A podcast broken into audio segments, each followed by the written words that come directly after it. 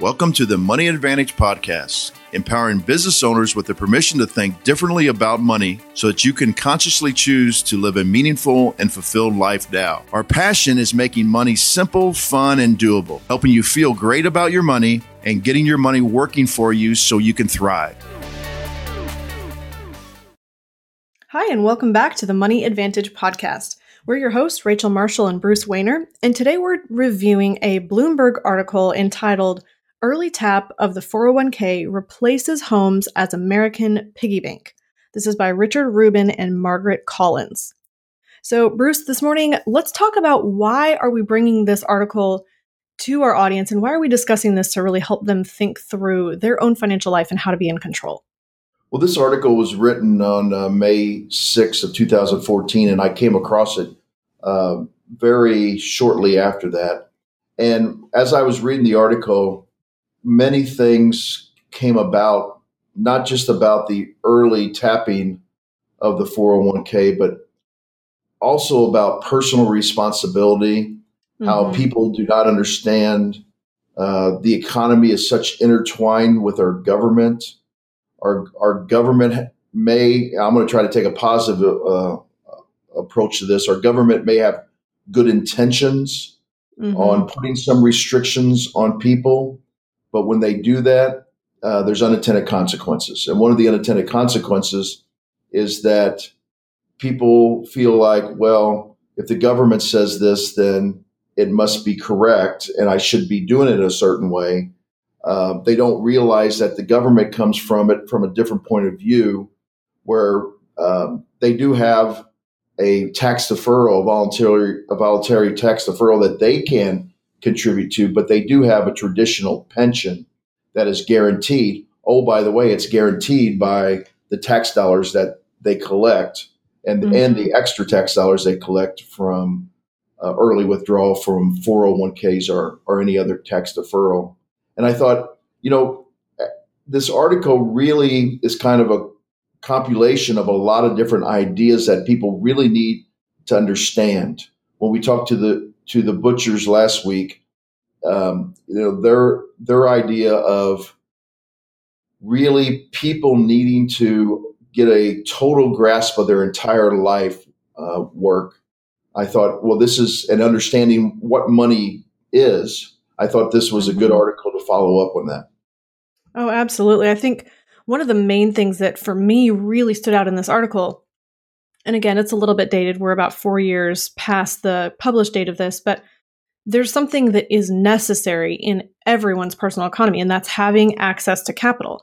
I mean, that's what they're talking about having a piggy mm. bank or this ability to have funds that I can fall back on in an emergency, in hard times, if I lose my job, if I need to pay for a new car.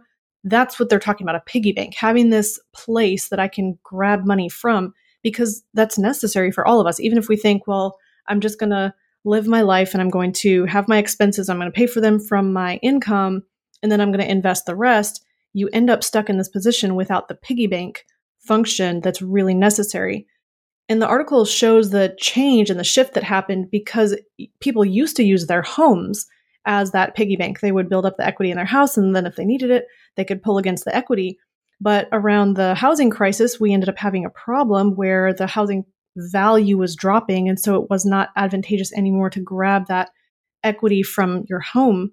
And so people started turning to the 401k, incurring these fees that you've talked about if they're not 59 and a half yet, and also paying the tax at the time that they pull that money out, being these two big financial hits at the time that they're already down. It's like they're on the ground, they're struggling already, and then they get a punch in the face with these two extra fees on top of it and just looking at that concern of saying, is this really the best place to store this liquid available money for a piggy bank function? And I would say it's absolutely not. Yeah, it's well. Let's let's uh, back up a little bit. Yes, this article was written in 2014, but that's okay to discuss this now, four years later, because part of the problem is is that people do not look uh, have a foresight looking forward they're mm-hmm. always reacting to what's going on right now. And so the economy is really good right now.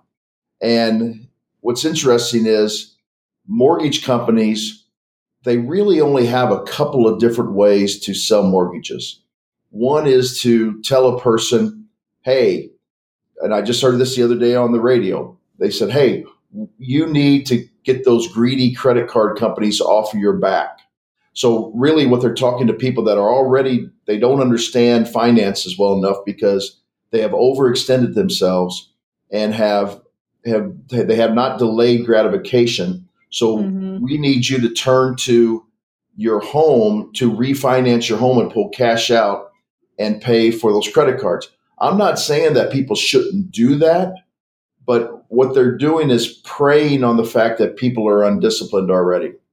Mm-hmm. Second, Which is it's preying on uh, the scarcity mindset too. I mean, it's pitting one person against another. It's looking at a negative way of there's not enough money to go around and there's greedy companies and there's you know you're in a bad position it's not i would say that's definitely not looking from a position of abundance at all no and then the other the other thing they they have as when uh, rates are going down in a bad situation um, like we saw after the housing crisis is to tell people to refinance and that could be a good thing too if it increases cash flow. But then in a times when rates are going up, they tell people to change from a 30 year to a 15 year loan. Thus, you can actually get your house paid off more quickly, gain equity, but more money is now flowing out of your control. Mm-hmm. Well, then in times of crisis again, which we have run up our bubble, we're going towards another housing bubble, and people are cashing out and if and when we hit another recession, which it's not if we're going to hit another recession, it's when we're going to hit a, re- a recession. But the mm-hmm. but everybody's talking about how you know this has been the greatest recovery. President uh, Trump is now touting the fact that it's the greatest economy of all time. That remember he's touting that we're not we're not saying it is, uh, but people are getting this idea that this is never going to change and that's and and so they're tapping their equity over and over and over. So then when we do have another recession and we get a correction in the housing market and people are going to lose their jobs during the recession they're not going to be able to tap tap that equity again. So where are they going to turn? They're going to turn just like they did in 2007 8 9 10 to their tax deferral money. And and i think we ought to set a baseline right here just so everybody understands so when you put money into a tax deferred position, or what some people call qualified money, mm-hmm. this money is 401ks, 403bs, 457. Um, for the federal employees, the 457 is called a thrift savings account. It could be a qualified annuity. It could be an IRA. And yes, even though this is non qualified, the penalties still uh, occur for Roth IRAs for the earnings. So if mm-hmm. you tap any of that money, except for just a few exceptions, we'll talk about those exceptions, you're going to be subject to not only the tax in that particular year, but you're going to be subject to a, an extra 10% penalty. Now, mm-hmm. that 10% penalty is simply another tax. Oh, uh, right. And and I want to share here as well. There was a quote in the article, and it was just, I mean, it was astounding. But basically, it said the IRS collected 5.7 billion. Yeah, exactly where I was going with this. Yeah, in 2011 from penalties, meaning that Americans took out about 57 billion. Because yeah, that's, that's with a B, people. That's a B. I, that's billion. insane from retirement funds before they were supposed to. So the idea of the qualified plan then is hey, I'm segregating and compartmentalizing this money. I'm setting aside just for retirement. It's not supposed to be used for anything else. That's the mindset when you start funding it. And then life happens and you end up tapping it and taking out money early. And we're not talking about a little bit of money. I mean, $57 billion is a lot of money that people are pulling out early and ending up having to pay that penalty to the tune of 5.7 billion. I mean, that's insane. Yeah, the lack of the lack of financial education is really the problem here because oh, I still believe it's it's the person's personal responsibility. Hey, they put they put their money where they wanted it. If they want to take it out and they want to incur the penalties, that's their own right.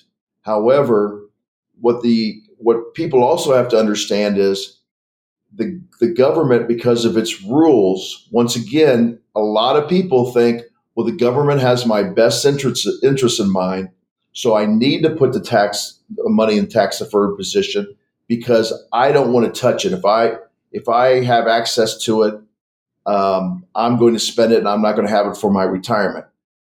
But what happens then is when they do leave the, a job because either they got fired or they wanted to start a new uh, business venture and they become into a stress position because they don't have control of their money, you, you can't really blame them if they can't get to their home equity because housing prices have gone down. You can't, it's a survival mode. Mm-hmm. And so you can't really blame them for taking an early withdrawal. Uh, it says right here in the article that collecting penalties adjusted for inflation, the government collects 37% more money from early withdrawal penalties than it did in 2003. So in 2010, they collected 37% more. Meanwhile, the amount of the home equity loans outstanding was 704 billion in 2013, down from 38 percent from 2007 peak, and that's because there was no home equity. Hmm. Yeah, it's just it's interesting as you're talking about the lack of education. I mean, there's another piece of this that we haven't haven't even discussed. I mean, we have alluded to it because when you put the money into a qualified plan, you are not paying the tax at that time. So the fancy terminology on that is that you are deferring tax. The real thing that's happening is you're postponing the tax. So when you look at a $100,000 balance in the 401k, that money's not all yours. And so when you do go to take it out, you're going to pay tax at whatever the current tax rate is for you at that time that you withdraw the money, in addition to the penalty if you're taking it out for um, some of those for almost anything except a few exceptions, which Bruce you mentioned. Maybe we can talk about right now. What yeah, I think that yeah, that's exactly where I was going to go next. Now there are some hardship uh, cases, and um, and the hardships are determined by the government, not by you. So it's kind of this person, this Karen Friedman says, kind of a catch twenty two.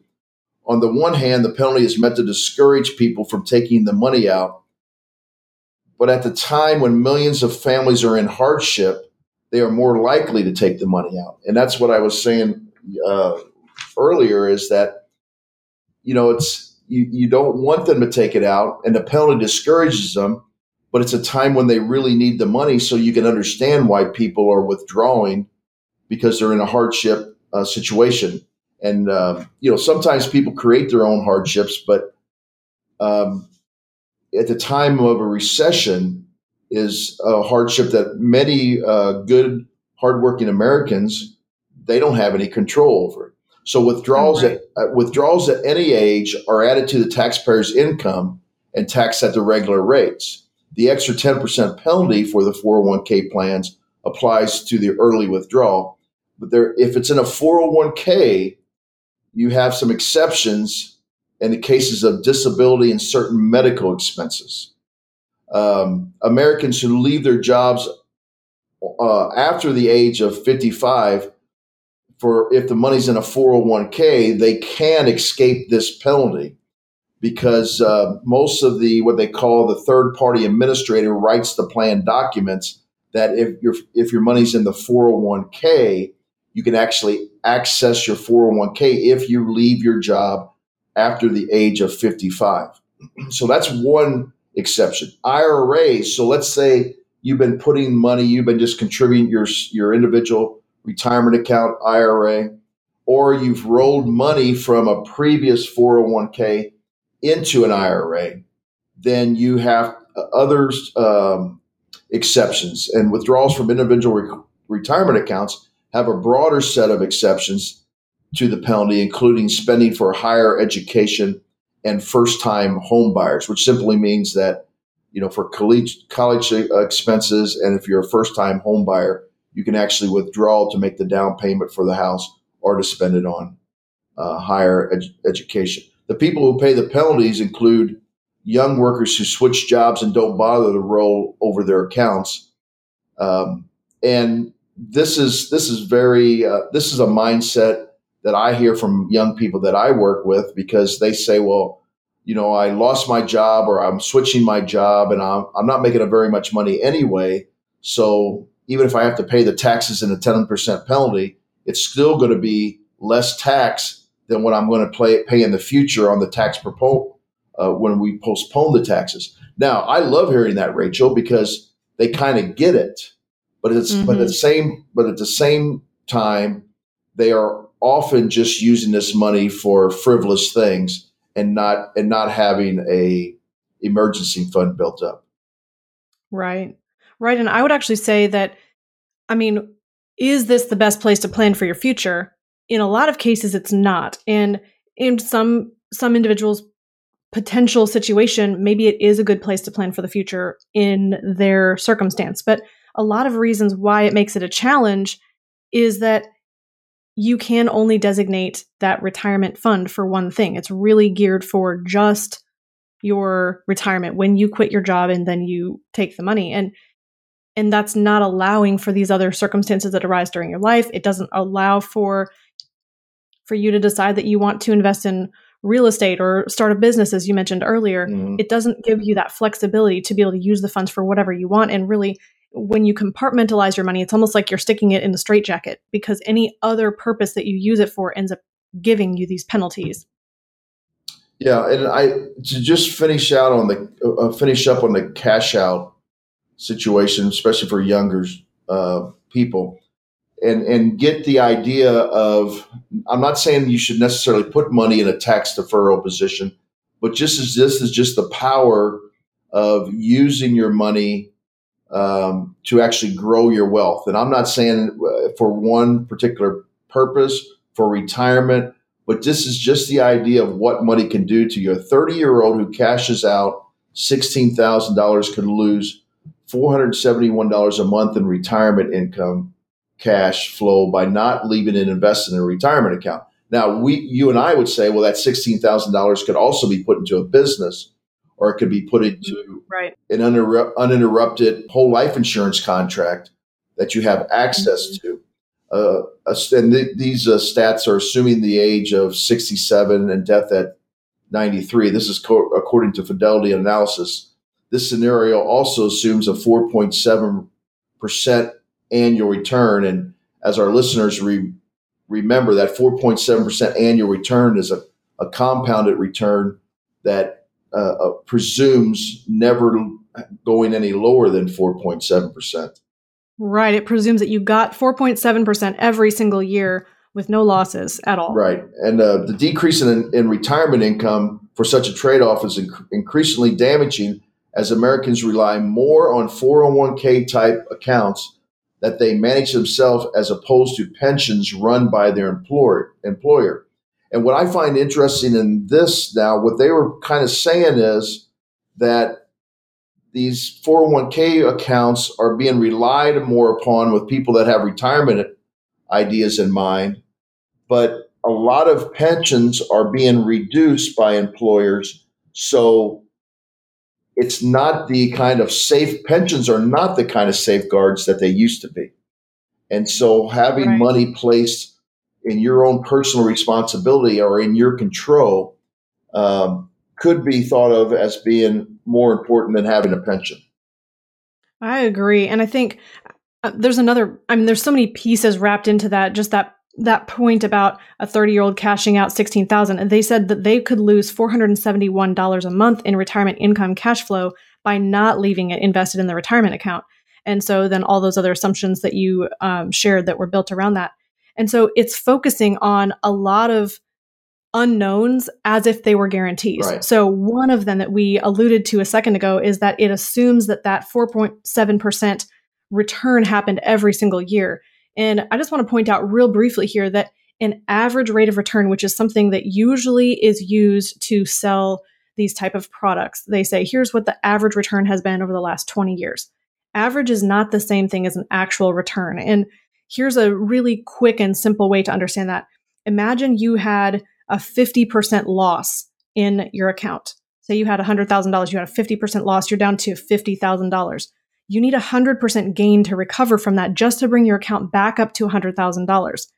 And if you average that, if you take a 50% loss, so that's negative 50, you add 100, we're at 50, divide by 2, that's 25%. So the average of that return is 25% average return over two years. you've had over two years, and your account value is not 25% increased, it's the exact same number as you had when you started. So whenever a rate of return is used in a situation where there's a possibility to lose money and it's stated as a flat number and it's in your mind you expect that you're going to have that same rate of return every single year going forward but that's absolutely misleading and gives the wrong impression of what type of growth your money is going to have because it's not a guarantee that it's even going to be increased from what your mm-hmm. current balance is today. Yeah, and, and so let's go a, a few other rules about withdrawing from tax deferred money. Depending on the rules of the employer, 401k plans, you may be able to borrow from the retirement accounts and pay back the loan with interest without incurring the tax penalty. Uh, workers generally on these plans, they can borrow as much as 50% of the vested account balance up to a maximum of 50 $50,000, which was uh, set by the IRS. Once again, I don't understand why the IRS is setting a limit on this. The loan. Hey, Bruce, let's let's talk about that just for one second before we move on, because I think that's really important. Again, imagine you had $300,000 sitting in your 401k that $300,000, first of all, is not all yours because por- a portion of it belongs to the IRS at whatever tax rate when you take that money out. Mm-hmm. So that's the first thing that cuts into that. The second thing is that you can't get to all 300,000. You can get to as much as 50% or 50,000, whichever's less. Yeah, let's and let, let's let's make this very very clear because I have clients all the time that are absolutely shocked by this. They say, "Well, wait a minute, this is my money. So even I want to take out a hundred thousand and I know I'm going to pay a 10% penalty, but I believe I can use this money to make more money than my 401k. So I want to pay the 10% penalty. And I'm like, well, it doesn't make any difference. The IRS does not allow you to take any more than 50%, $50,000 out. And, and people say, well, wait a minute, this is my money. And I'm like, well, it doesn't make any difference this, is, right. this is an IRS law that you cannot do that. So you're really right. losing control of your money. No, and you can't even make you can't even make the decision to pay the extra tax on it. And I think that it's even a misunderstanding that it's your money because, to my knowledge, and Bruce, you can um, clarify this or or tell me if I'm wrong, but I believe that the accounts are not listed as in your name; they're for the benefit of the person who has that account. Yeah. It's not in your yeah, name. Yeah, it depends. It depends on it's. It definitely is written like that when they are 457 accounts, which are deferred comp accounts. Um, mm-hmm. okay. Yeah, 401ks um, with the with the new um, with the new law uh, as far as the DOL, you'll, you're going to find that interpretation with even the 401ks or tax deferred accounts being uh, like that also. I think it's just fascinating. Um, the again lack of education and misunderstanding that can easily be perpetu- perpetuated really through our culture and society that there's just so much of this that we don't understand and don't take the time to dig into that can really hurt us. So um, let's just talk a little bit more about this loan because it must be repaid within five years. So, what typically happens then is the worker has the money taken out of their paycheck and reduces their cash flow even even more.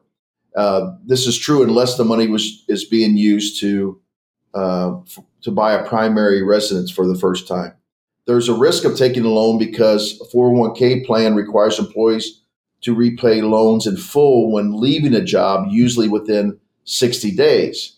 And um, the call I have right after this podcast, I'm actually dealing with that, where this person has a loan on their 401k and they would like to retire, but there's still a $35,000 loan on that. Ah. And so we have to decide what's the best way to take care of this, or, or should we even be taking care of this? Some withdrawals of the money from, and I was talking about this earlier, people think, well, Roth IRAs is a way to get a, a, around this. Uh, but if they're within a uh, within the Roth IRA and they're full and they're funded with post tax money, you you uh, can avoid the penalty for the money you put into it. In other words, your own after tax contribution but withdrawals of the tax advantage earnings, any money you earned on that money would also be subject to the penalty. Yeah, that's definitely not something that I would believe is common knowledge. Um, thinking, hey, I put this money in, I'm just not going to ever pay tax when I take it out. That's, and I'm not going to have any penalties. That's definitely a misunderstanding if somebody thinks that. Right. Okay. So now here's here's what Congress is starting to think about. Well, and I and I really think there's some good people in Congress, but I also think there are people, and I don't think they're bad. I think they just think they're doing what's best. But when it comes down to the fact that we owe 21 trillion dollars, um, I really wonder if they're doing what's best for the American people or if they're doing what's best for themselves. So Congress, oh, yeah, Congress, retirement experts and administrative officials who are concerned about the early withdrawal penalties have, have two suggestions, but they're totally with at on the opposite ends. Some of them say we should lower the penalties, and some of them say we should raise the penalties. More restrictive rules might prevent people from putting money in retirement accounts in the first place. Well, you and I would say that wouldn't necessarily be a bad thing because there, right. there are ways to then control more of your money outside of a retirement account still could be used for retirement if you'd like it to be used, but you would have control of that money. While lighter limits would make it more likely for people to take the money out. So that mm-hmm. would certainly be true, you know, uh, if, if, it was only a 5% penalty or, or 3% penalty. But my question is, why would they lower them? Um, because people take the money out because they need the money. And so it's like, well, the people are going to take it out if we have, they're already proven they're going to take it out at the tune of $57 billion in one year at a 10% penalty. So if you lower the, the, uh, they're going to take it out. I believe if the penalty was even raised to 15%, people would take it out because they have to do it to survive. Uh, a couple- right. And I actually think that that idea should we raise or should we lower the penalties? I almost think that that is the wrong focus altogether. I think the real question is should we compartmentalize our money and plan just for retirement? I think right. the problem is we need a piggy bank. We need that access to an emergency and opportunity fund that's liquid, that's accessible, that's growing, that we don't have penalties to access, that we can use because life happens. And I think that's the real solution that is not being talked about. Yeah, and a couple other things just from the past. In 2008, President Obama proposed allowing penalty free withdrawals for up to $10,000. That idea went nowhere and wasn't included in the 2009 economic stimulus plan. Well, why wasn't it included? Well, they knew people were going to have to take the money out anyway. And so that my cynical view of this was, hey, this is a way that we can get more taxes uh, during a time this hardship time. In 2012, the state of New York Society for Certified Public Accountants proposed a temporary waiver of the penalty where families were when families were recovering from the recession. That that went any uh, nowhere too. The reality is, people are going to do it. Okay, said Jonathan Horn, a New York accountant who helped write the proposal. If someone needs the money, the ten percent is not stopping them. And mm-hmm. and so that's what I'm getting. My point is is that I don't see them ever adjusting this. They may try to raise it, but they're not. Ra- I believe they're not raising it because they're trying to tell people not to touch it. Because people are touching it because they need to have the money, the access, because they're going through mm-hmm. very, very hard times at the time. Moving in the opposite direction, now this is the House Ways and Means Committee David Camp, a, a, a Michigan Republican, in his 2014 draft plan to revamp the tax code, Camp proposed repealing the penalties exceptions for higher education and first time home purchase, purchases, contending that the changes would encourage Americans not to tap into their retirement accounts. So he's taking it to another, making it even more difficult to get the money out. Now, you know, the, there's going to be some unintended consequences here also. More people are going to have to take out loans for education, and more people will not be able to buy homes. And we could argue whether that's good or bad, but that's uh, That's the way it is. I think what needs to be done is what Costco is trying to do, but I don't think they're trying. They're tr- they're quite doing it in a in a wide range of education. They're just telling their, their workers about the dangers of dipping into their accounts and urging them not to do this. Now, they ought to be giving them complete financial education about their entire financial picture, not just about compartmentalizing their retirement accounts, but at least they're trying to educate the, the employees about the plan. And, and, and they finish up, which I like this. The company doesn't prohibit withdrawals because executives see it as the worker's decision. So they're giving people the choice to make their own decisions, which I think is a very good thing. Which, yeah, that's then putting the money in their control. And unfortunately, I've seen this way too many times as well. I've talked to HR professionals that are incentivized to get as much money into the 401k plans as possible. And they are w- getting these markers because of their employee contribution going into the qualified plans. And unfortunately, then I've seen the same companies end up being in a position where they then had to remove the they had to make it more open for the employees to get to their money because almost all of them were putting a ton of money into the 401k as a piggy bank and then having to pull it right back out because they did not have savings on the side. And so I guess we would just say in the end to wrap this up that you do need a place to store cash. You need money to be able to access whether you hit hard times or whether you need capital to fund a business, whether you need capital to invest in a real estate venture, whatever the case may be, we all need access to cash. And the best place to store that is a place that you have safety and you have liquidity and you have growth on that money. And we would encourage you to explore different alternatives. We advocate using specially designed life insurance as a great place to store cash because it's safe, liquid, and growing. It, so, well, the last thing that I'd like to bring out on this is we talked to Nelson Nash a couple weeks ago, and Nelson talks about this all the time and it, it, it, it works perfectly in this situation. When the government creates a problem, i.e., an onerous tax system, then it mm-hmm. creates a solution to that problem, i.e., tax deferral, such as 401ks and IRAs. Don't you feel just a little manipulate, manipulated? So, mm-hmm. you know, he's always making that point. They they create a tax problem by taking all this money from you. And then they say, oh, we got the solution. We're going to let you tax defer the, the money. That's the solution. Well, don't right. you feel just a little bit manipulated? And I, I bring that up to people all the time. It's just, but, but Congress, they're just good people interfering in our lives with the, with their ideas, even though they have, they have pensions, they have health care mm-hmm. that is paid for by the taxes and unfortunately the penalties. So to think that right. to think that this is going to change, I don't think it's going to change. I think you need to really think personally where you want to place your money.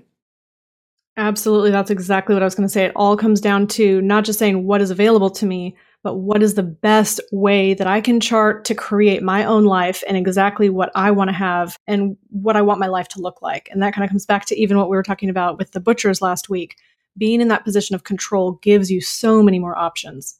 So, as we wrap and in closing here, what financial needs do you personally need to solve? And how can you get more certainty and accessibility to your money? Now, to optimize your financial life, you can email us at hello at themoneyadvantage.com to request your financial picture conversation. And we'll help you maximize your wealth today and in the future by discovering money that's flowing out of your control and strategizing ways to get more of your money flowing back into your control. So you have more to keep, more to use during your lifetime, and more to pass on to the future generations. In closing, thank you to you, our listeners, for being with us today. Thank you for taking control of your life and your financial destiny and creating wealth. Today's show notes and resources are available for you at themoneyadvantage.com. You can also email us with your questions and comments at hello at themoneyadvantage.com. And remember, Success leaves clues. So model the successful few, not the crowd, and build a life and business you love. To learn how high performing entrepreneurs 10x or more returns on liquid capital without giving up quick access to cash, go to themoneyadvantage.com forward slash liquid dash capital to get the unfair advantage. Your 20 minute, easy to read guide on maximizing your savings. Thank you for listening to the Money Advantage podcast. Today's show notes and resources are available for you on themoneyadvantage.com. If you like this episode, make sure you subscribe and leave a review. If you have any questions or desire to speak with a qualified financial professional after listening to today's podcast, we encourage you to reach out to us at hello at themoneyadvantage.com or check us out at themoneyadvantage.com. The opinions and views expressed here are for informational purposes only. This material is educational in nature and should not be deemed as a solicitation of any specific product or service. All investments involve risk and a potential loss of principal. Kalos Capital Incorporated nor Kalos Management Incorporated offer tax or legal advice. Please consult with a tax advisor or attorney for advice regarding the impact on your portfolio. Securities offered through Kalos Capital Incorporated member FINRA, SIPC, MSRB, and investment advisory services offered through Kalos Management Incorporated, and registered investment advisor, both located at 11525 Parkwood Circle, Alpharetta, Georgia. E3 Consultants Group is not an affiliate or subsidiary of Kalos Capital Incorporated or Kalos Management Incorporated.